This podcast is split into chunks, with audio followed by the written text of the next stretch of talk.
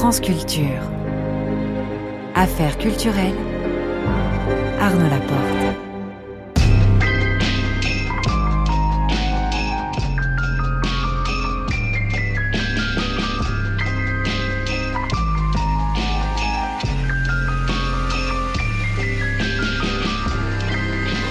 Ce soir, je reçois Xavier Giannoli. Vers 19h45, le son du jour, Often I Have These Dreams de Kid Cudi. Vers 19h50, le grand tour de Marie Sorbier qui sera ce soir à Bordeaux pour nous faire assister à la 20e, 21e pardon, édition du festival 30-30 dédié à la forme courte dans le spectacle vivant. Le tout est réalisé par Alexandre Fougeron avec Élise Le à la prise de son.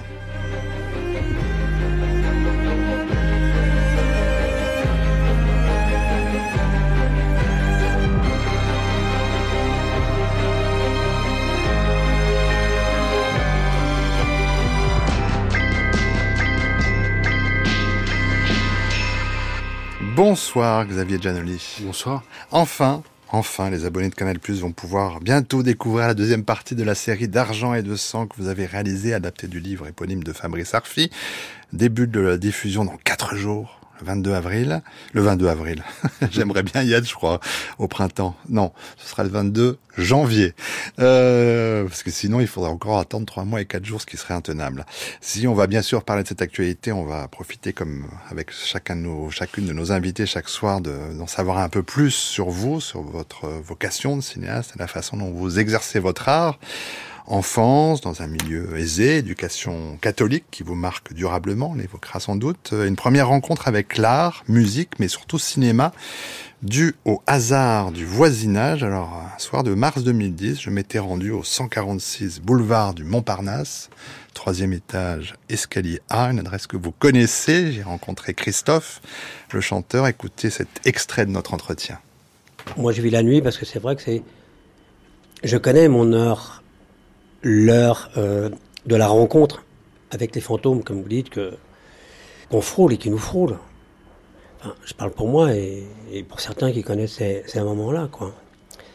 Qui sont des moments, euh, malheureusement, euh, d'un truc, d'une magie euh, qu'on peut pas raconter, quoi, puisqu'elle est, on est en suspension comme ça.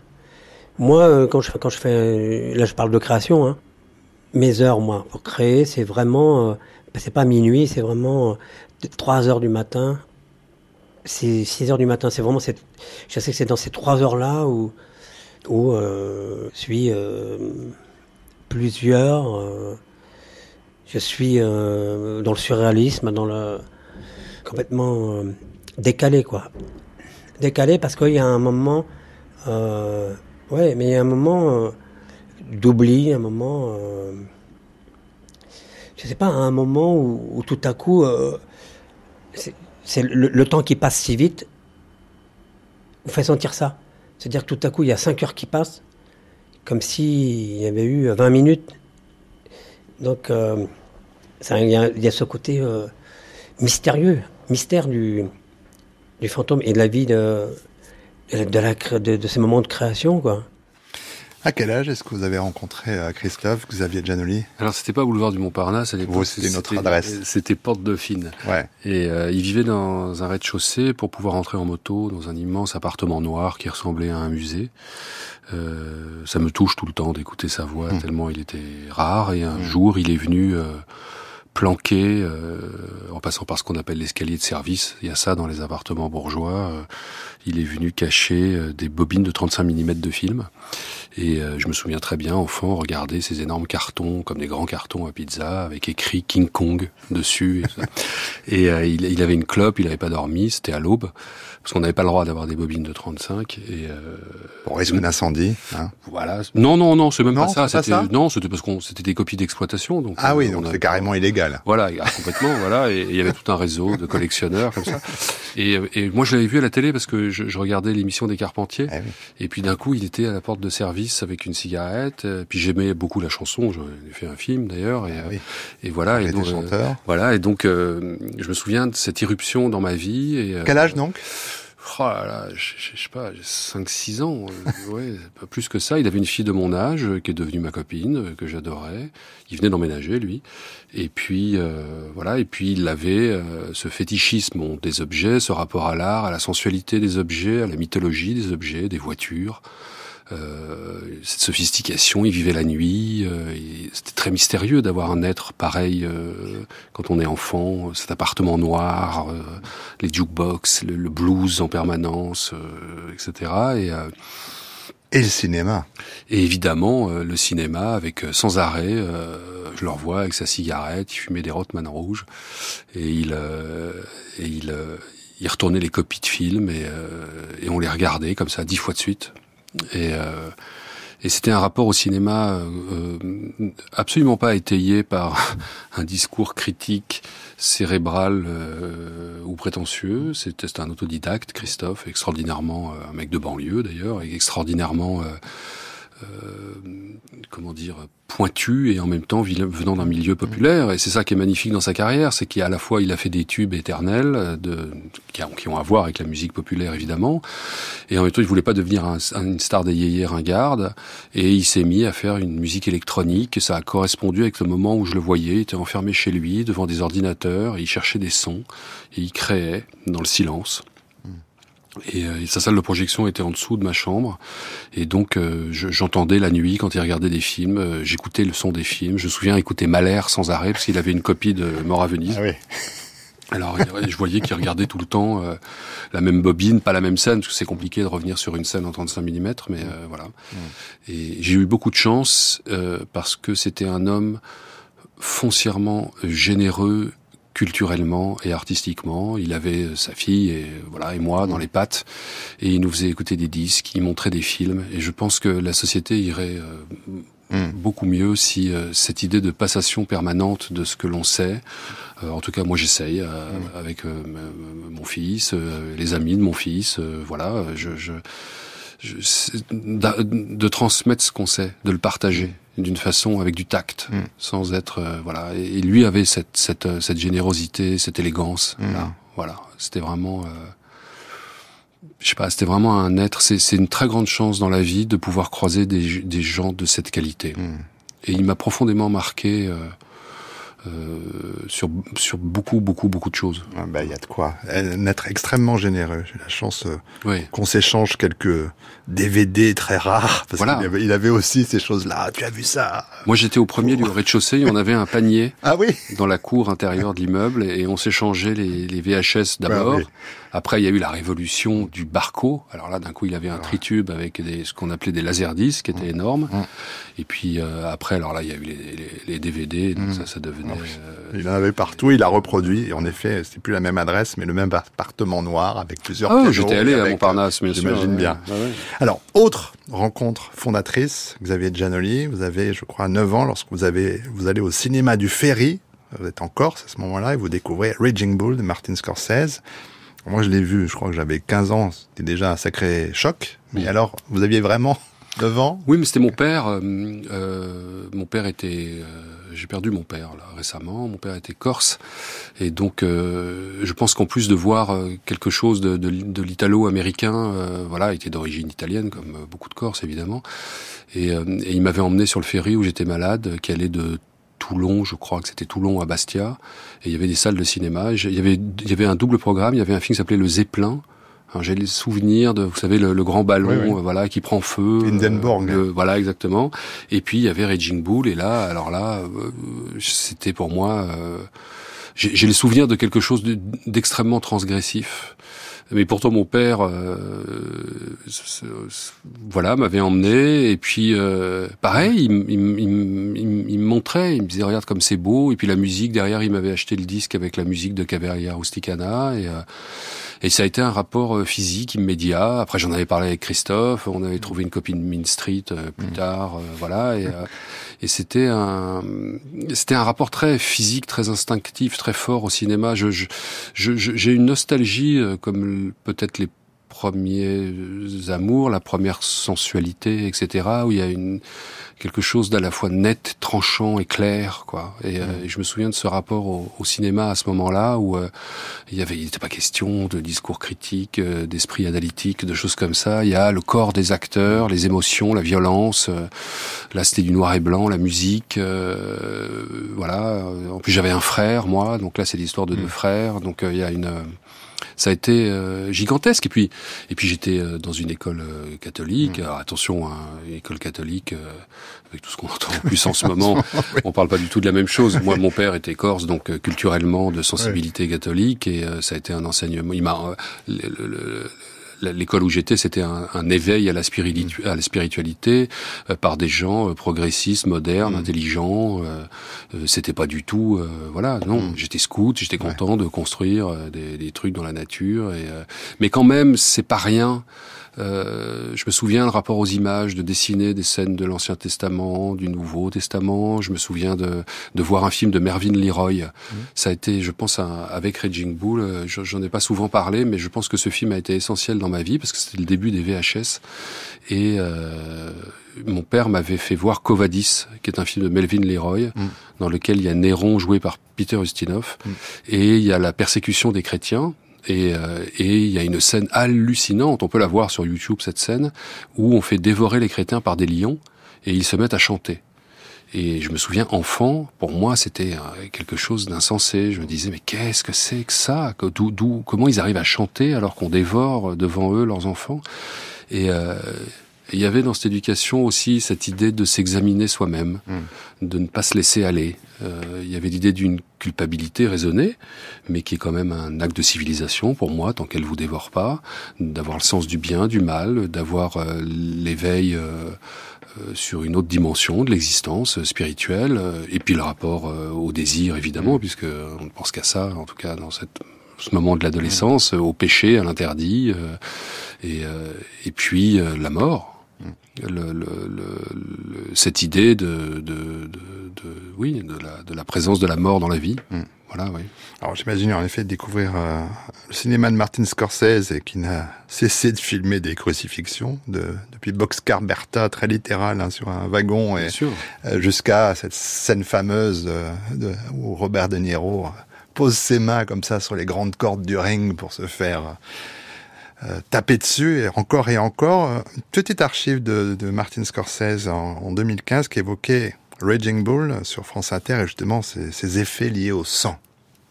The blood is there, uh, the le red, sang, le uh, rouge, pour montrer pour euh, les gens des effets spéciaux, savoir dans quel cadre uh, il devrait y avoir des effets spéciaux.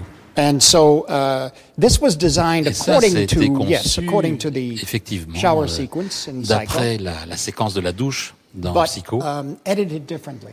mais monté d'une façon différente. But it gave us a structure. Mais ça nous donnait une Blood, structure. uh, for example, le on sang, the, par exemple, the, uh, going down the drain vous savez, sur le receveur de douche dans blood Psycho, devient ici les taches là, comme ça. Vous voyez? Yeah, c'est la même idée. Alors j'anticipe hein, sur votre travail de cinéaste, mais Scorsese vient de dire qu'il, là, en l'occurrence, était inspiré d'une scène euh, d'Hitchcock. Euh, Claude Chabrol, j'ai eu la chance d'aller sur quelques tournages, il aimait bien dire, bon, cette scène-là, je vais la faire comme Fritz Lang. Est-ce que vous, Xavier Giannoli, parfois, euh, il y a des séquences, des scènes de vos films où vous pensez à Scorsese, vous pensez à... Non. Non, euh, non, non. Non. Formellement, euh, Mm. au moment de. Moi, je dessine, pas bien du tout, mais je dessine avant. Je, je, je, je crois euh, au travail de la mise en scène, au rapport des cadres, au rapport des rythmes. euh, Je mets des indications de musique et je peux pas arriver sur le plateau sans avoir dessiné, Mm. même si c'est une scène intimiste ou quand c'est une scène. euh, de groupe, non, je, non, j'essaye de pas avoir. Mais quand même, il y a, il y a, il y a eu quelqu'un très important. La chose à laquelle je pense est horriblement destructrice, puisqu'il y a une espèce de de surmoi d'ombre euh, comme ça, qui est que j'ai eu la chance dans ma vie de croiser le chemin de, de Maurice Pialat, Mm. et, euh, et qu'en fait, euh, je- très souvent, je l'entends dire non mais ça fait sinoche, mais pourquoi vous jouez de théâtre quoi? On n'y croit pas quoi. C'est de la merde en hurlant, voilà, etc. Mais mm. pas, par perversité, euh, par euh, l'expression d'un tempérament, d'une rage, d'une fougue renoirienne pour avoir la note juste du naturel. Mm. Et en fait, ça m'a, au début, ça m'inhibait beaucoup cette idée de tout fait sinoche. Mm. Ah bah non, alors tu fais un travelling, bah vas-y, bah fais un travelling à la con, euh, voilà. Limitez bien. Oui, oui, bah mais, oui, parce que je l'ai, je l'ai, quand même euh, vu et voilà. Et puis j'étais fasciné par. et surtout, moi, j'étais nourri de, de, de la nouvelle vague est quelque mm. chose auquel on a vite accès. Et puis il y avait cette mythologie balsacienne euh, du jeune homme, sa fougue de, de, Truffaut son talent, il s'impose, il devient cinéaste, etc. Donc, et puis c'est comme ça que j'ai découvert beaucoup le cinéma américain à travers la nouvelle vague. Et puis un jour, j'ai vu L'enfance nue. Euh, de, Maurice, de Maurice Piala, qui est un film de 68, dix ans après les 400 coups. Moi, je pense qu'il l'a fait contre les 400 coups, parce qu'il était euh, c'était terrifiant pour lui le succès des gens de la nouvelle vague qui mm. étaient plus jeunes que lui, il en faisait pas partie mm. et d'un coup il impose une nouvelle note, un nouveau rapport, une espèce d'art brut pour le dire avec des mots simples. Mm. Voilà. Et je voyais l'histoire d'un adolescent comme la, les 400 coups. Si vous n'avez pas vu ce film, ruez-vous pour le trouver parce que c'est extraordinaire, des couleurs qu'on n'a jamais vues, tout ça est dans le nord, des acteurs non professionnels, un phrasé qu'on n'a jamais entendu, comme un nouveau son, comme comme une nouvelle façon de peindre. Et je me souviens à quel point ça avait été destructeur, peut-être fondamental cette idée de tout ce à quoi j'avais cru en me gavant de critiques, euh, de, de, de Cruffaut, de Godard, de gens qui écrivaient sur les films de la Nouvelle Vague, etc. Et d'un coup débarquait une force de vie. Voilà, euh, c'est. Euh, j'avais lu ce détail de, je crois que c'est Guy Debord quand il a écrit ses mémoires, il avait demandé à ce que les couvertures soient en papier de verre parce que quand on rangeait le livre dans la bibliothèque, on abîmait les, autres. les, autres. Et en fait, l'enfance nue, ça m'a fait un peu cet effet. Mm. Voilà. Et, je sais qu'après, ça m'a inhibé. peut-être pour le meilleur ou pour le pire, j'en sais rien, mais cette note était cette note quand vous travaillez après avec les acteurs, mm. euh, ce naturel là euh, qui, qui, a une, une, une influence à mon avis, infiniment plus grande sur le cinéma français contemporain que la Nouvelle Vague, lui tout seul. Et, euh, ce naturel-là et, m'avait beaucoup impressionné. Vraiment, euh, je me souviens, c'était un choc au Champollion, l'enfance nue. Michel Tarazzon, il s'appelle l'acteur. La, solitude, un enfant de la DAS. On avait l'impression qu'il avait fait ce film pour montrer aux gens de la Nouvelle Vague, ah, vous voulez parler de la, de la, souffrance d'un enfant? Bah, Je vais vous montrer ce que c'est. Voilà. Et... Euh, et c'était vraiment, c'est vraiment un chef-d'œuvre ce film, quoi. Voilà. Comme. Et d'ailleurs, je pense qu'il a fait après euh, À nos amours, qui pour moi est un des films les plus importants de ma vie aussi, mm. contre la boum. Mm. Je pense qu'il a fait Sous le soleil de Satan contre le film de Bresson. Mm. Je pense que c'est un, peut-être que c'est bien dans la nécessaire à certains artistes de se construire contre. C'est comme si avoir admiré une œuvre avait quelque chose d'inhibant et de terrifiant, et que il fallait faire une œuvre pour prendre possession d'une crise. Hmm. C'est comme si c'était une crise d'avoir admiré autant un, tableau ou un film, et que euh, quand il fait euh, sous le soleil de Satan, euh, on voit le, le, le, Bressonien hmm. qui, a, qui, a, qui, a, été dévasté d'émotions par Bresson et qui d'un coup veut prendre possession de ça. Hmm. Alors c'est traversé par une influence bressonienne, et puis en même temps il y a l'affirmation d'un tempérament. Quoi. La catastrophe, pour finir, des gens comme Piala, c'est que ça fait partie de ces artistes qui partent en fermant la porte derrière eux. C'est-à-dire mm. qu'on finit par se dire qu'il n'y a pas de truc, puisque c'est ça dont vous me parliez. Euh, on peut pas copier quoi que ce soit. On, on, on comprend, on finit par comprendre, avec les bras ballants et en étant sonné, que le seul art qui, qui vaut la peine va être l'expression singulière d'un tempérament. Voilà. Et, euh, Alors, pourtant, vous aviez euh, suivi au départ un peu le, les itinéraires des cinéastes de la nouvelle vague en étant critique de cinéma, en écumant les, les ciné-clubs. Mais bon, rapidement, euh, vous allez commencer à réaliser des, courts-métrages au début des années 90, Xavier Giannoli, avec déjà, et on va reparler de la direction d'acteurs un peu plus tard, mais des, acteurs de renom comme Philippe Cléotard, Christine Boisson, François Cluzet, puis Mathieu Amalric pour l'interview qui vous vaut la palme d'or du court-métrage au Festival de Cannes, puis un César c'est Scorsese qui dirigeait le, jury de Cannes. Hein. C'est, pas eux qui décident de la palme d'or du court métrage, mais quand même, c'est pas rien c'est un beau clin d'œil à, ce que vous avez évoqué tout à l'heure. Mais le, Les Corps Impatients, premier long métrage, il sort en avril 2003 en salle, adaptation d'un roman de Christian de Montella. Mais un film qui parle quand même beaucoup de vous, comme plus tard avec Quand j'étais chanteur ou à l'origine, on est dans une forme de réalisme, toujours alors évidemment très délicat à créer à l'écran, euh, quelque chose du moment présent euh, qu'on retrouve chez vous. Et sur cette question, avant de parler de, de votre façon de faire, on va justement écouter un cinéaste qui nous manque beaucoup, c'est Maurice Pialat. Il parlait avec Claude Jean-Philippe sur France Culture au moment de la sortie de Passe ton bac d'abord. Vous comprenez, improviser, c'est voilà, c'est ça. Le, malentendu euh, repose là-dessus, c'est que quand on parle en termes d'improvisation, on, pense toujours qu'on on a fait n'importe quoi. L'improvisation, ça ne veut pas dire n'importe quoi, ça veut dire qu'on est en train d'écrire en filmant au, à ce fameux présent que vous citiez tout à l'heure là. Mais euh, je pense qu'un écrivain euh, qui écrit et qui écrit bien, euh, qui est en train d'écrire et des fois il le fait très vite. Et, je crois que la plupart des grands écrivains, quand ils parlent de leur travail, euh, disent que ce qu'ils font de mieux, ils le font d'un premier jet très vite. C'est pas laborieux, mais ça, ça sous-entend l'accumulation de.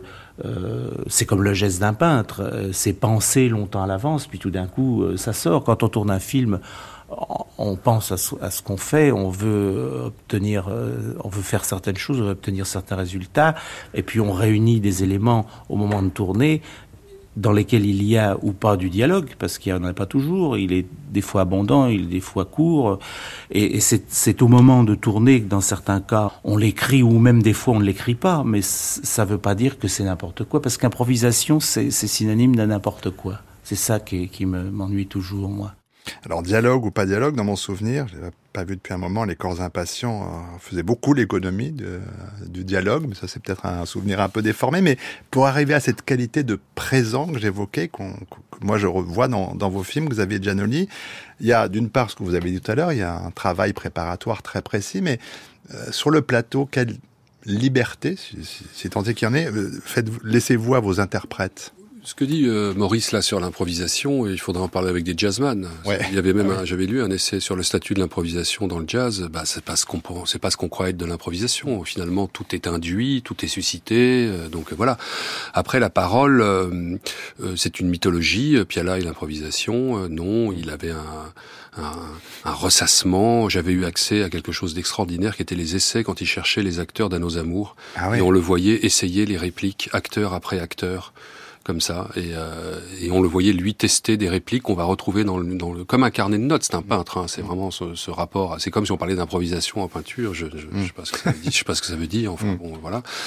Euh, moi, je, je j'essaye d'être euh, maintenant d'avoir une forme de liberté. Vous parliez de Scorsese, une des scènes mythologiques du cinéma moderne, c'est la scène des affranchis euh, de Joe Pesci quand il mm. dit I'm funny, funny how, what do you mean I'm funny, voilà. Et en fait, elle n'est pas dans le scénario la scène. Ils en ont parlé sur le tournage, donc ça a été induit par. Ah, ils racontaient des souvenirs chacun, et puis d'un coup ils ont comme. Et après ils l'ont écrit parce qu'ils en avaient parlé. Et, et puis voilà. Donc je pense que ce qui est génial chez Scorsese, c'est que c'est une sorte de cinéma total où il rassemble à la fois la maîtrise hitchcockienne, la phrase cinématographique découpée hmm. à l'avance, storyboardée, il storyboard hmm. le montage Scorsese, Scorsese voilà, et le montage, etc. Et en même temps, il faut jamais oublier que celui qui lui a sauvé la vie, c'est John Cassavetes. Et quand il a vu le film dont vous parliez, euh, Boxcar Bertha, là, euh, qui était un film de studio, parce qu'à l'époque, il savait pas s'il allait pas devenir. Ils avaient tous envie d'ailleurs de devenir des réalisateurs de studio. Je crois, pour simplifier, qu'en gros, Cassavetes lui a dit, bah tu viens de passer deux ans de ta vie à faire de la merde. Donc euh, voilà, maintenant tu vas filmer ce que tu as dans le ventre. Et c'est ça qui a fait qu'il a pris possession de lui-même en faisant Mean Streets. Mm. Et dans Mean Streets, il y a un statut de, de l'improvisation, de l'écriture. Euh, oui, c'est il est les deux, il rassemble tout. Il rassemble le, le, le, la maîtrise hollywoodienne et la liberté casavétienne indépendante. C'est pour ça qu'il est génial, euh, Scorsese. Et, euh, il a à la fois euh, le sens de la couleur, du cinémascope, de la musique, et en même temps il fait silence. voilà, donc c'est une sorte de cinéaste total. Mm. Et surtout, on pense aux feux d'artifice formels quand on parle à Scorsese. Mm. D'ailleurs, ses films sont de plus en plus épurés. mais, mais avant tout, c'est un grand auteur. C'est que sont les gens avec qui il a travaillé, Paul Schrader, Nicolas mm. Pileggi, etc. Il, il, il a un rapport au monde. Par exemple, moi, un film qui me fascine, c'est Shutter Island. C'est un, hmm. des plus grands films que j'ai vu sur la culpabilité des hommes de cette génération sur la Shoah, en hmm. fait, de, d'un soldat américain euh, qui est devenu fou de ce qu'il a vu dans les camps et, euh, et en fait, euh, il rend fou les gens à qui il en parle et il pense que tout le monde est fou alors que c'est lui le fou. Enfin, c'est un, c'est un très très grand cinéaste, Martin hmm. Scorsese.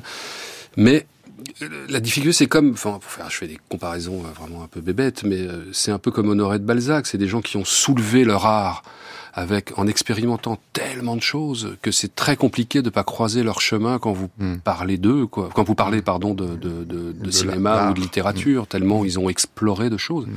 Après, il faut pas être un malheureux euh, copieur, épigone. Euh, et, euh, Mais on est nourri de ça quand même. Bah Dieu merci. Bah, oui. oui, bah, il faut que la cinéphilie soit féconde. Si, si elle inhibe et stérilise, alors là. Mais enfin, je me rappelle de Maurice me disant cette phrase un jour. Euh, je vous jure que c'est authentique. Et eh bah tu vois, euh, les frères Lumière, on n'a jamais rien fait de mieux. Et bah ils étaient pas cinéphiles. il a raison. Parce qu'en fait, ce qu'il cherchait, c'était la magie du geste quotidien. Enfin, mm. voilà, les frères mm. Lumière, ils ont filmé des gens qui mm. bouffent ou euh, Après, on a su qu'il y avait l'influence des impressionnistes, des lignes dans le cadre, etc. C'est Tavernier qui avait montré ça. Mais, euh, mais en revanche, euh, cette, cette, cette magie de, de, du quotidien, du banal, euh, on sent qu'il cherche ça, mm. cet, cet, éblouissement euh, de, de, de, la qualité de regard qui se pose. Et son, son cinéma est devenu de plus en plus abstrait, jusqu'au garçu, où on a l'impression que c'est l'émotion libérée du scénario, mm. du motif, et où il va juste chercher une... Euh, voilà, c'est mm. presque cubiste, le garçu, c'est très bizarre. le rapport au temps, on sait plus, enfin c'est... C'est très bizarre d'être à ce point-là incarné et renoirien, et en même temps, et d'ailleurs, il m'avait dit, euh, euh, si j'avais continué à peindre, je serais devenu abstrait. Hmm. Et, euh, et, on a des traces de ça dans, dans Sous le soleil de Satan, où il y a, y a, y a ce goût de, comme ça, de l'épure, la musique de Dutilleux, euh, qui est, qui est, qui est symphonique et pourtant à peine mélodique. Euh, voilà, tout ça, il y a... Hmm. J'arrivais à, à, vous faire parler de vous quand même, Xavier Giannoli, mais je, je, me régale à vous écouter parce que la, les exercices d'admiration sont, je trouve, pour les artistes, les, voilà, des choses très importantes. Euh, donc, je voulais parler euh, de vos films dit en costume, Marguerite, Illusion perdue. Bon, ils ont été bien vus, tant mieux. Ils ont eu beaucoup de récompenses, tant mieux. Donc on va avancer avec votre choix musical qui va nous permettre d'arriver à, à, cette série d'argent et de sang, puisque euh, c'est une chanson qui m'obsède, donc à cause de vous, puisque c'est la musique euh, du générique de, ah la, de la série. Mais elle est géniale. Non, mais elle est, non, mais ça me, vraiment, je ne sais pas combien de fois je l'ai écoutée. Alors la musique originale est composée par le génial Ron, mais le morceau qui ouvre la série et qui la clôt euh, chaque épisode, c'est La Savesse. Euh, vous l'avez connu comment ce morceau? Alors, euh, d'abord, je répète encore une fois, le génial Rhône. Parce que oui, oui, non, mais ça... on a 12 heures de série, et moi je voulais pas une, une, musique. Votre générique, c'est Nicolas Britton, de Succession, et on voit quand même l'empreinte émotionnelle qu'une musique peut avoir pour une série. Et donc Rhône a fait un travail génial, à la fois électronique, symphonique, des matières, très, très grand. et puis des matières sonores pendant les dialogues. J'ai mmh, découvert des textures, voilà, des mmh. textures sonores pendant que les gens parlent, on les analyse pas, et ça mmh. crée une profondeur, une tension. Et là, ce, cette musique, je l'ai entendue par hasard, parce que j'écoute ah beaucoup de musique, et c'est un groupe de tout de toulousains. Mmh. Les, la Savesse, je crois que ça veut dire les aigles. Et il y a une, c'est un groupe. Ils sont, mmh. il y a des garçons, et une deux fille. garçons, une fille. Voilà, trois garçons, une fille. Géraldine euh, Beau, je crois, elle s'appelle. Et, euh, et c'est très intéressant. J'ai lu des interviews d'elle. On a échangé comme ça par téléphone, mais elle est c'est génial ce qu'ils font. Bah, ils continuent à faire de la musique parce que je cherche, et le dernier est sorti 2019. Vous avez des nouvelles fraîches? Ça m'intéresse. Hein. Bah, elle, est dans, ils sont peut-être dans un autre temps. Bon, voilà. Guettons, guettons. Alors, il se trouve que j'ai déjà diffusé le morceau que j'aime tant le jour du début de la mmh. diffusion de la série. Alors, j'ai choisi une version live, comme ça on pourra goûter aussi autrement le talent du groupe.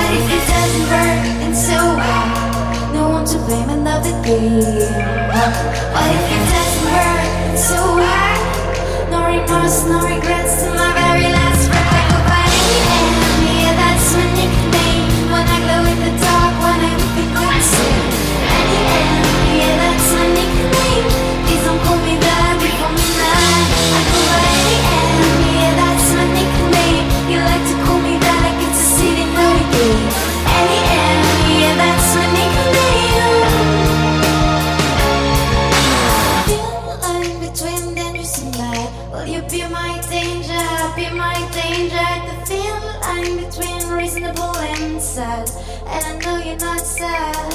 What if it's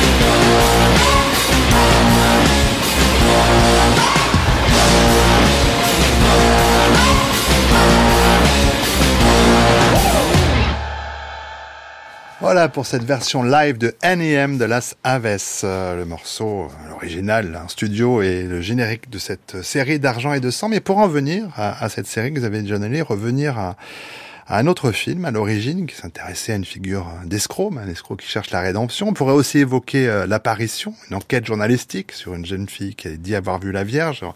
On sait qu'il y a eu beaucoup de faussaires de Dieu, pour reprendre le titre du livre de Joachim Boufflet. Euh, escroquerie et enquête, dit comme ça, on pourrait dire que ça amène assez naturellement à, d'argent et de sang. Est-ce que je surinterprète là, Xavier Giannoli? Non, pas du tout. Euh, des figures d'enquête, euh, autrement dit d'interrogation du réel, quoi. Mmh. Voilà. Je vais citer cette phrase géniale d'illusion perdue. Euh, euh, en parlant de Rubin Pré, à un moment donné, il écrit Paris avait soulevé sa jupe pour montrer au jeune poète, comme un adepte digne d'elle, sa monstrueuse nudité. Et, et, cette idée du dévoilement, de la littérature du dévoilement, du cinéma du dévoilement, de l'écriture du dévoilement, où on lève le voile sur soi-même, où on, on, lève le voile sur la réalité, sur un mensonge, sur une escroquerie. Euh, je, trouve, je trouve que c'est c'est la poétique même pour moi d'un acte créateur, quoi, mmh. voilà, qui est de d'aller lever un voile sur quelque mmh. chose. Et, euh, et donc, euh, euh, oui, la figure du journaliste, évidemment. En plus, mon père était journaliste, donc euh, je vois très bien pourquoi j'ai fait autant de, de films euh, où il est question d'un journaliste et cette idée du réel qui se dérobe mm. et que cette vérité qui vous échappe, qui n'a pas de fin mot. C'était beaucoup ça la beauté du cinéma de, de, Maurice aussi. C'était une vérité sans solution, mm. une vérité sans fin mot. Euh, et que même en écrivant cette série, euh, je crois que ce qui m'intéresse, c'est la figure du mystère. Peut-être que ça a une résonance, euh, je sais pas, mm. spirituelle, religieuse, je sais pas, mais c'est cette idée de quelqu'un face à un mystère. Et, et, il va déployer une technicité, un savoir, que ce soit celui d'un journaliste ou d'un enquêteur en l'occurrence là, et, et, se retrouver face à quelque chose de l'existence, de la vérité humaine qui échappera toujours, qui a à voir avec le mystère. Alors pour évoquer cette série, euh, D'argent et de sang, c'est donc le titre du livre du journaliste de Mediapart Fabrice Arfi, qui s'intéressait à ce qu'on a appelé l'arnaque du siècle, qui a lieu entre 2008 et 2009 à la suite de l'instauration d'un marché financier des quotas carbone, inventé pour lutter contre le réchauffement climatique, quotas assujettis à la TVA, donc il suffisait de monter une société euh, qui achetait les quotas, de récupérer la TVA auprès de la Caisse des dépôts et consignations et de faire disparaître la société avant de payer les impôts, je résume très rapidement.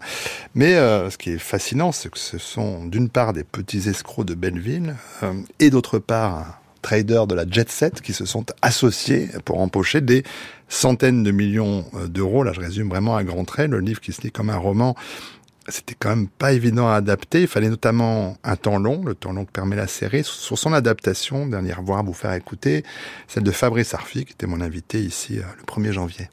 Le livre d'argent et de sang euh, est une sorte de roman sans fiction. Mmh. La série d'argent et de sang est une euh, fiction librement adaptée de mon, de mon enquête et c'était toute la volonté de Xavier Giannoli qui pour moi a réussi une prouesse euh, infinie dans son adaptation. C'est à la fois de, j'appellerais ça une sorte de fiction intègre vis-à-vis du réel, c'est-à-dire à la fois d'être très fidèle aux propos du livre, qui consistait à dire attention, ces gens-là sont fascinants. Bien sûr, ils ont, on parle de personnes qui ont arrêté l'école à 10 ans, qui ont fait les marchés euh, à Belleville, et qui quelques années plus tard vont se retrouver à duper les crânes neufs euh, et les meilleurs esprits, les mieux formés de, de Bercy, de la Commission européenne, pour détourner des milliards d'euros d'argent public. Et bien sûr, il y a quelque chose de mmh. fascinant dans cette trajectoire-là, mais il y a une position morale, et pas au sens moraline, mmh. une position éthique à avoir, je crois, par rapport à cette histoire, c'est de dire attention, ces gens-là ne, sont pas des Robins des Bois. Attention, ne romantisons pas cette histoire-là. Et donc, il y a une façon euh, morale de la, de la regarder parce qu'autour d'eux, il y a beaucoup de malheurs et même parfois beaucoup de, morts. Euh, ça, c'est la façon dont Xavier a, conservé le propos euh, du livre et qui est injecté d'une certaine manière dans la série au travers du personnage de, Vincent Lindon, qui est, qui est l'enquêteur, la figure morale, le droit, la loi, ce personnage extrêmement granitique qui mène l'enquête contre les, les, escrocs. Et puis en même temps, il a tiré ça vers euh, la fiction. Mmh. Euh, et moi, ça m'a permis de comprendre pratiquement ce dont j'étais sûr théoriquement avant d'être dans le tambour de la machine d'une adaptation. C'est-à-dire que euh, il y a parfois plus de vérité dans la fiction que dans des documents, mmh. paradoxalement. Pourquoi? Parce que je crois que la fiction parle à, une intimité de ceux qui la lisent, l'écoutent ou la regardent. Mmh. Euh, moi, quand je lis un roman de fiction, j'ai l'impression que l'auteur ou l'autrice s'adresse à moi personnellement. Et donc, je suis extrêmement euh, euh, poreux à ce qui m'est raconté. Mmh. Je crois que c'est exactement la même chose pour le, cinéma d'argent et de sang, et comme le dit Xavier Giannoli, une sorte de film de cinéma découpé en 12 épisodes qu'on appelle une, une série. Eh bien, cette fiction-là, offre parfois plus de vérité qu'il ne pouvait y en avoir euh, dans D'argent et de sang, le, livre. Alors, bel éloge hein, de Fabrice Arfi, ah Xavier Giannoli. Ça me touche beaucoup de l'entendre dire ça, mais c'est très beau ce qu'il dit sur, bah, oui. sur euh, son roman, la fiction intègre, tout ça. C'est, euh, c'est, Il y a plus de vérité dans la série que dans, le, que dans les documents. Ça dépend de quelle vérité on parle. De vérité bah. judiciaire, non, ça ce sera l'objet des, tribunaux. Mmh. voilà. Et moi, j'ai pris une distance fictionnelle pour essayer d'exprimer une vérité humaine. Euh, j'ai dit à Fabrice au début, mais moi ce qui m'intéresse, ce ne sont pas les personnages, c'est leur ombre. Et que euh, voilà et c'était un point de vue euh, romanesque de romancier sur mais qu'est-ce comment l'époque parle à travers ces gens qu'est-ce que l'époque a fait de ces personnages et qu'est-ce qu'ils sont en train de faire de l'époque? Qu'est-ce qu'ils expriment du délire financier, du rapport à l'argent, au fric, à la déculpabilisation, à, la, à la, au matérialisme, à tout ça? Et voilà. Et, et, Fabrice était extraordinaire pour moi puisque à la fois c'est un grand journaliste très factuel, il fait des enquêtes et puis en même temps il a une vision du monde. Euh, voilà. Alors on peut ne pas être d'accord. Euh, par exemple, moi je trouve qu'il est trop sévère avec les gens de Bercy là quand il dit ça. Oui, mais mais mais il en conviendrait d'ailleurs. et, euh, et, voilà, je, ils ont essayé de, de, de sauver, euh, voilà, ils s'y ont mal pris, il y a eu une maladresse, euh, hmm. ils ont réagi en six mois. Les gens disent mais qu'est-ce que c'est long? Mais non, pour l'appareil d'État, hmm. c'est ah pas si long. C'est très très rapide hein, au niveau de l'État. Voilà, c'est pour mais ça. Mais pendant ce temps, des milliards ont été siphonnés. Personne pouvait imaginer que des, que des gars comme ça allaient. et en plus, on, ils ont à l'arrivée dans la vraie histoire, hein, pas dans la hmm. fiction, c'est un million, un milliard cinq, mais ça se trouve c'est 10 milliards. Personne ne sait. On n'en sait rien. Ouais. C'est ces gaillards, ces personnages, euh, ceux qui sont devenus des personnages dans votre euh, dans votre série, Xavier Giannoli, mais les, les, protagonistes réels. Ce qui est aussi intéressant, euh, c'est que ce sont des gens qui sont des enfants du cinéma, qui sont ils ont leur référence tout le temps dans la série, euh, mais aussi dans la dans la vraie vie. c'est le cinéma et aussi tout va très vite, comme au cinéma, tout le temps. Et ça, c'est et du coup, c'est c'est un parti pris de mise en scène coller à eux Mais vous, vous, vous avez, euh, c'est très bien vu euh, sur, un, sur un point très important pour eux qui est la vie va vite. Mm. euh, et euh, la peur de l'ennui, la, la, la, peur de l'introspection. D'ailleurs, elle n'aura jamais lieu, je crois. la, la, peur de, de, de, de, la solitude, l'envie de s'amuser, quelque chose d'assez régressif et enfantin, euh, qui cherche la jouissance permanente et euh, d'aller exaucer tous ses instincts les plus consuméristes ou les plus sexuels même, mm. ou, tout ça. Bon, voilà, et, et de n'avoir, de jouir sans entrave. Mm. Et donc ça m'intéressait d'avoir euh, à la fois ces personnages qui, eux, sont des gens qui veulent jouir sans entrave, et d'avoir en face d'eux quelqu'un qui, au contraire, trace une limite mmh. euh, et va essayer justement de les arrêter. Maintenant, l'obsession de Vincent Lindon, et c'est ça aussi l'ambivalence que, que, que, je cherchais, c'est que son métier, c'est d'aller techniquement démontrer la culpabilité de ces gens, ce qui va l'entraîner dans une enquête à travers le monde. On va découvrir des choses sur le, le, le blanchiment d'argent international, sur la cupidité des banques, euh, voilà, sur mmh. tout un de choses comme ça qui, moi, en tant que citoyen, citoyen me mettent dans une rage folle. Euh, et, et, en même temps, ce personnage, euh, et, qui incarne une, figure euh, assez droite et morale, est lui-même détruit par une forme de culpabilité parce qu'il s'est pas occupé de sa fille, mm. qui est camée dans la série, qui va mal, il n'a pas été à la hauteur, il a perdu sa femme, mm. et il a fait ce qu'il pouvait aussi, peut-être cet homme le malheureux, voilà. Et, et donc il y a une il y avait cette ambivalence mm. que moi je voulais tout le temps dans la série. Je voulais pas être dans le confort du jugement facile. Euh, Bercy c'est des cons, mm. les escrocs sont des pas génies. De binarité. Euh, non, non, non. C'est de, c'est de rendre la beauté des êtres et du monde à leur complexité. Voilà. Mais euh, il faut dire aussi que comme toujours avec vous, la distribution euh, est quand même à couper le souche. Je peux pas tous les citer parce qu'ils sont beaucoup trop nombreux et nombreux, mais je mettrais quand même un, gros cœur sur David Ayala, qui est l'un des moins connus euh, dans les rôles les plus importants. Mais je, je partage tellement votre avis que voilà, euh, celles et ceux qui l'ont vu au théâtre aussi le, le savent. C'est un génie, David Ayala. Hein, on le redit, mais euh, toutes et tous, je trouve, sont meilleurs d'eux-mêmes. Et il n'y a pas très longtemps qu'Admirad était ici, à votre place, et en sortant de l'émission, on parlait de vous. Il me disait, mais avec Jean-Louis, c'est impossible d'être mauvais. quel directeur d'acteur êtes-vous? Qu'est-ce que, comment vous travaillez avec vos interprètes? Au moment où je vous entends dire pardon, mais je vais encore le citer. je vous entends parler de direction d'acteur. Il me, Maurice disait mais on, on dirige pas les acteurs, on les empêche d'être mauvais. Voilà. Ah, ça c'est l'esprit de Pialas. Oui, oui, non, oui, mais enfin voilà, c'est juste pour non, faire un mot. Non, moi je crois pas. D'abord, je crois beaucoup à la bienveillance et au travail avec les acteurs. Mon plateau est une forme d'atelier. Euh, j'ai énormément écrit. C'est moi qui écris les dialogues. J'écris plusieurs versions de dialogues. Je, je, les, je les écris à, à la note près, surtout quand mm. ça va, ça doit avoir l'air de ne pas être écrit et d'être naturel. Et, euh, et après sur le plateau, on essaye des rythmes, des gestes. Je, je, ça m'a beaucoup impressionné. Je me souviens le cinéma de, de, de, de, Jacques Becker et le fait que les acteurs étaient tout le temps occupés quand ils parlaient mm. et que ça donne un naturel au phrasé. À faire des euh, choses concrètes, exactement, voilà, attraper des objets. Et je pense tout le temps à ça mm. et, et, de faire de se déplacer, utiliser l'espace. Ça, ça donne, ça, ça crée des rythmes et des volumes dans les répliques. Euh, de, ça va sortir un regard, ça va faire ça. Et le génie d'acteurs comme Ayala, comme Ramsey, euh, comme Vincent évidemment, mais Judith Chemla et André Marcon. Enfin, on va commencer à les voilà, tous, mais non, mais alors lui, c'est carrément sont des monuments tous. Il, il est absolument extraordinaire. C'est ça, c'est d'essayer de trouver ce naturel. Mmh. Ouais. Bah, oui, mais il y a pire que surjouer, c'est sous-jouer aussi, hein, parce que alors le, le pialatisme des gens qui jouent à pas jouer, l'underscore, oui, oui, les, ça c'est aussi un tic de la modernité, des gens qui jouent à pas jouer et improviser, c'est exaspérant. Chez Truffaut, les, choses sont très écrites, il n'y a mm. pas du tout ce phrasé-là, et c'est très beau. Mm. Donc euh, il n'y a pas de règle, évidemment. Voilà, il n'y en a pas pas de règle. Alors, sauf à la radio, de, de respecter l'horaire du direct et de voir interrompre cette conversation. J'espère que nous pourrons continuer euh, sous un autre format, un autre moment euh, de, de vos actualités. En tout cas, rappelez que la deuxième partie de la série d'Argent et de Sang que vous avez réalisée, adaptée du livre de Fabrice Arfis, sera diffusée à partir du 22 avril sur Canal+. Merci beaucoup, eh ben merci. David Janoli, d'avoir été notre invité. Merci pour ce moment avec vous. Merci.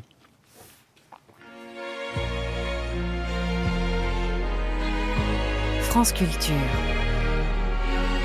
Affaires culturelles. Arnaud Laporte.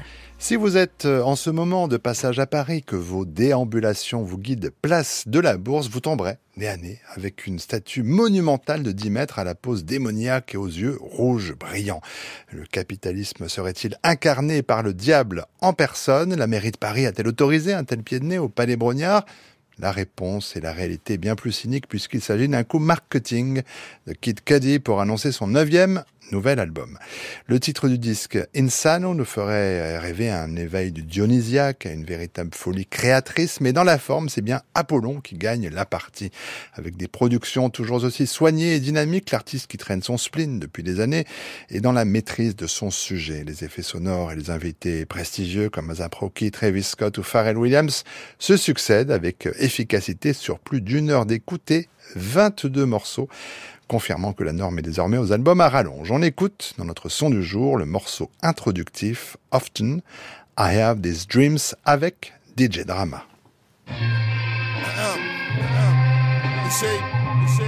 When I got the call from the wizard for this collaboration, it only made sense, right? I mean, we birthed the sound, we birthed the style, we birthed the culture. You niggas welcome. But now it's time for some new and improved shit. I mean, life has been amazing. Blessings on blessings on blessings. It's fair to say we God's favorite.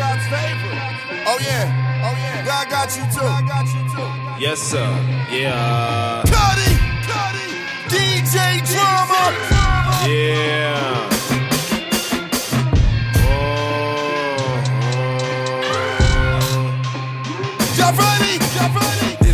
This unlimited kisses from me to your bitches. Miss this cutter again. I'm finally online within. Better my shit back in this. There's been feeling these niggas get back. But I love these raps, haha. Tell most these names I'm Papa. In Brazil on flicky, all the ladies stick. Gotta find me something, take my pick, and I better make it quick. Shit, who knows? Nigga, I'm so fantastic. Nigga, it's automatic. Sound so cinematic, addict, addict. Cut the talk talk. Cut the talk talk. You know it's crazy. Often have these dreams of me falling through the sky. You know what I'm saying? And I, somehow before I hit the ground, I start flying. You know what I'm saying? I start flying. I fly back up to the sky. You know, high as fuck. High as fuck, past the planets. Get 'em, get 'em. Niggas ain't never seen it. Walking on it, but leaning. The truth is all that tequila he rolls. Can't nobody seem to be him. Confident bossing, wavy. I'm driving ladies crazy. He ripping again. Aw oh, man, dog, they all mad. Oh, just little, little. Tokyo from Paris, damn, damn, damn. Who ran? All French fans. Move on, just to cheer. They love a grand man. You know they always say this a punk motherfucker that's trying to bring you down when they see you shining. Don't worry. Don't worry. God got you. Amen. Amen. Insano. Insano. C'était Often I Have These Dreams avec DJ Drama, nouveau morceau de Kid Cudi.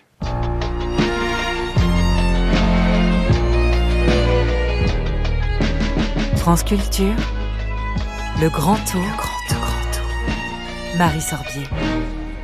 Bonsoir, chère Marie. Et où êtes-vous donc?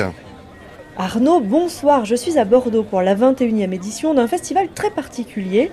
30-30, c'est son nom, se concentre sur les performances. Alors nous avons de la danse, de la musique, du théâtre, du cirque et plein d'autres disciplines encore, toutes de très courte durée, dans toute la ville pendant près de trois semaines. Alors les spectacles présentés sont de 15, 20 ou 40 minutes grand maximum, une façon de permettre au public de découvrir sans effrayer le champ très pluriel de la performance.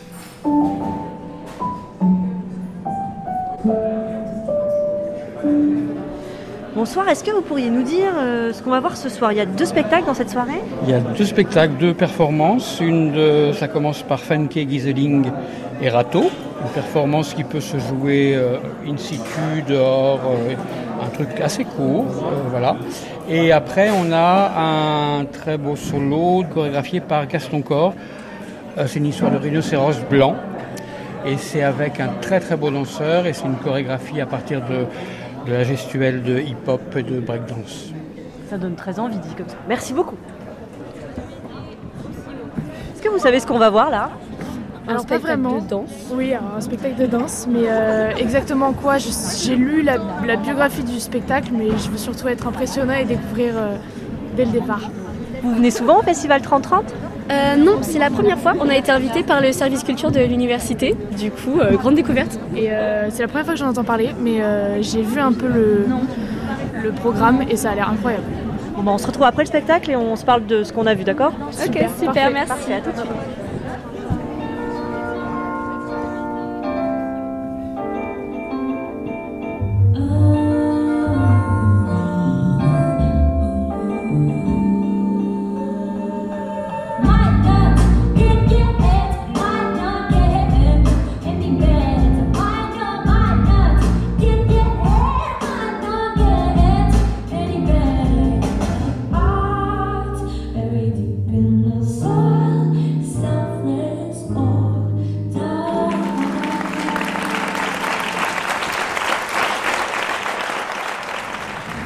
De ce petit moment d'entraque. Qu'est-ce que vous en avez pensé euh, J'ai adoré. Déjà, c'est un peu la première fois qu'on est dans des gradins, qu'on n'a pas de scène vraiment surélevée où on dessine un carré et tout. Euh, fois qu'il y a une euh, mise en place pour le, pour le danseur. Donc ça, c'était super. Et on a bien compris le message de l'expression physique et du coup en synchronisation avec la musique. C'était impressionnant. Et enfin, je pense que c'est intéressant d'aller découvrir du contemporain comme ça, ça ouvre l'esprit vraiment. voilà. Bonsoir, je m'appelle Femke Hessling, je suis danseuse et chorégraphe. Ce soir, vous avez présenté euh, un solo pour le festival 3030 et vous avez commencé le spectacle par euh, délimiter la scène. C'est devenu un carré rouge. Qu'est-ce qui s'est passé à l'intérieur de ce carré rouge? Est-ce qu'on doit mettre des mots sur ce qui s'est passé? Comment vous le définiriez pour nos auditeurs? Euh, Alors, j'ai dansé sur trois morceaux. Euh, trois morceaux de euh, musique qui parlent sur l'idée de la perte. Et la musique, c'est la musique pop slash jazz. Euh, et j'ai vraiment essayé d'intégrer la musicalité et en même temps, j'ai vraiment aussi essayé de traduire les lyrics, la texte. Donc, je, je voulais vraiment communiquer la musique avec mon corps. Merci beaucoup. Avec plaisir. Thank you.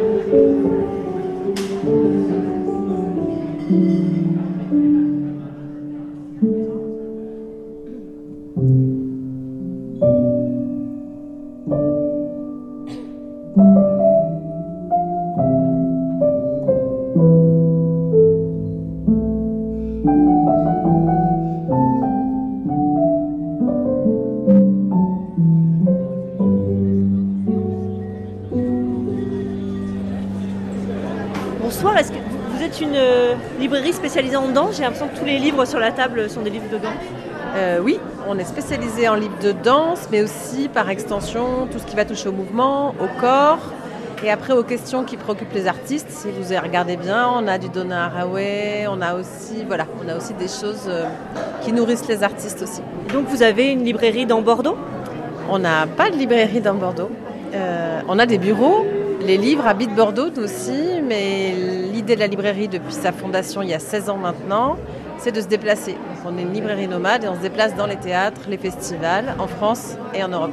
Et vous vous appelez comment? Books on the Move. Merci.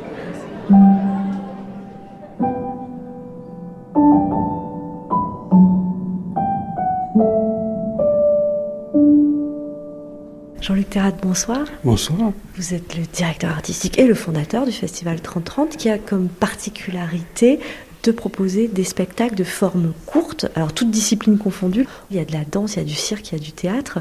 Euh, pourquoi c'est important selon vous d'exposer le temps d'un festival une forme courte? Parce qu'il y a pas mal d'artistes qui, euh, qui créent pour des, des, schémas qui sont pas forcément longs et courts, et puis ça peut apporter une, une plus grande liberté à partir d'un moment où il n'y a pas toute la lourdeur administrative d'un vrai spectacle, qui maintenant, c'est un vrai spectacle, il faut le penser cinq ans à l'avance, tandis qu'une forme courte, pas toutes, mais en tous les cas, la plupart des formes courtes qui sont des performances, c'est plus dans l'instant, dans et, et donc ça, ça permet peut-être plus une liberté. Idéalement, j'aimerais bien qu'il sur certaines soirées de pouvoir euh, faire sortir des gens pour une demi-heure de spectacle et c'est tout quoi.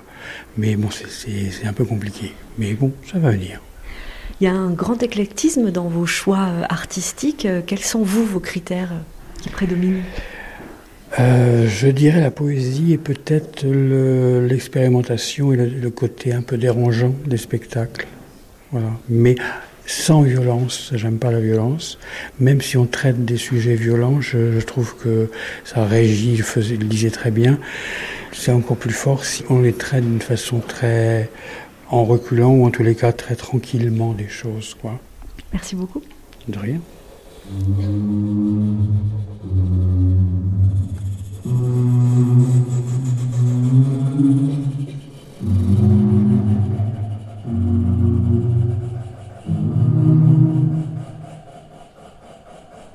Et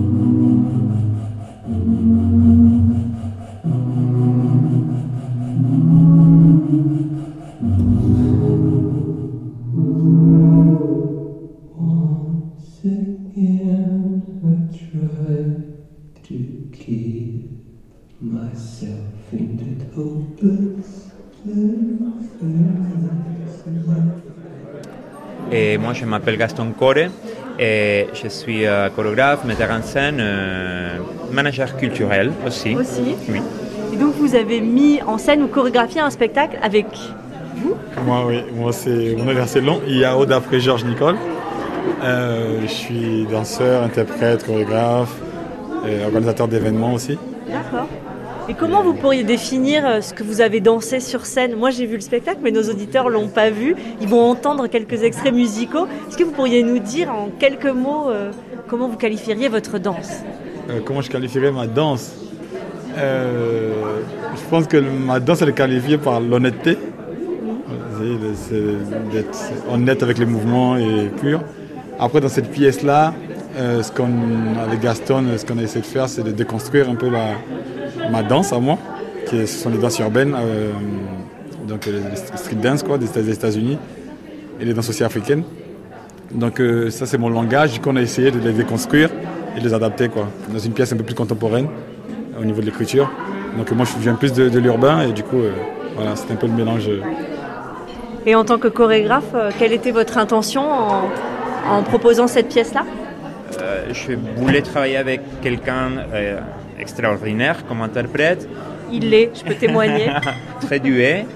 Et, mais avec aussi euh, la capacité de, effectivement de construire euh, sa danse et la porter à un niveau esthétique euh, différent pour la décontextualiser, on dirait, pour la débarrasser de clichés ou de stylisations qu'on connaît déjà ou qu'on a vu déjà et l'amener dans une autre stade. Merci beaucoup. Merci à vous.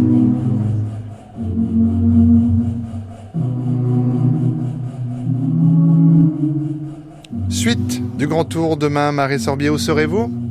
Demain, Arnaud, suite des performances au festival 3030 à Bordeaux et au programme notamment une soirée de slow. Eh bien, à demain, Marie.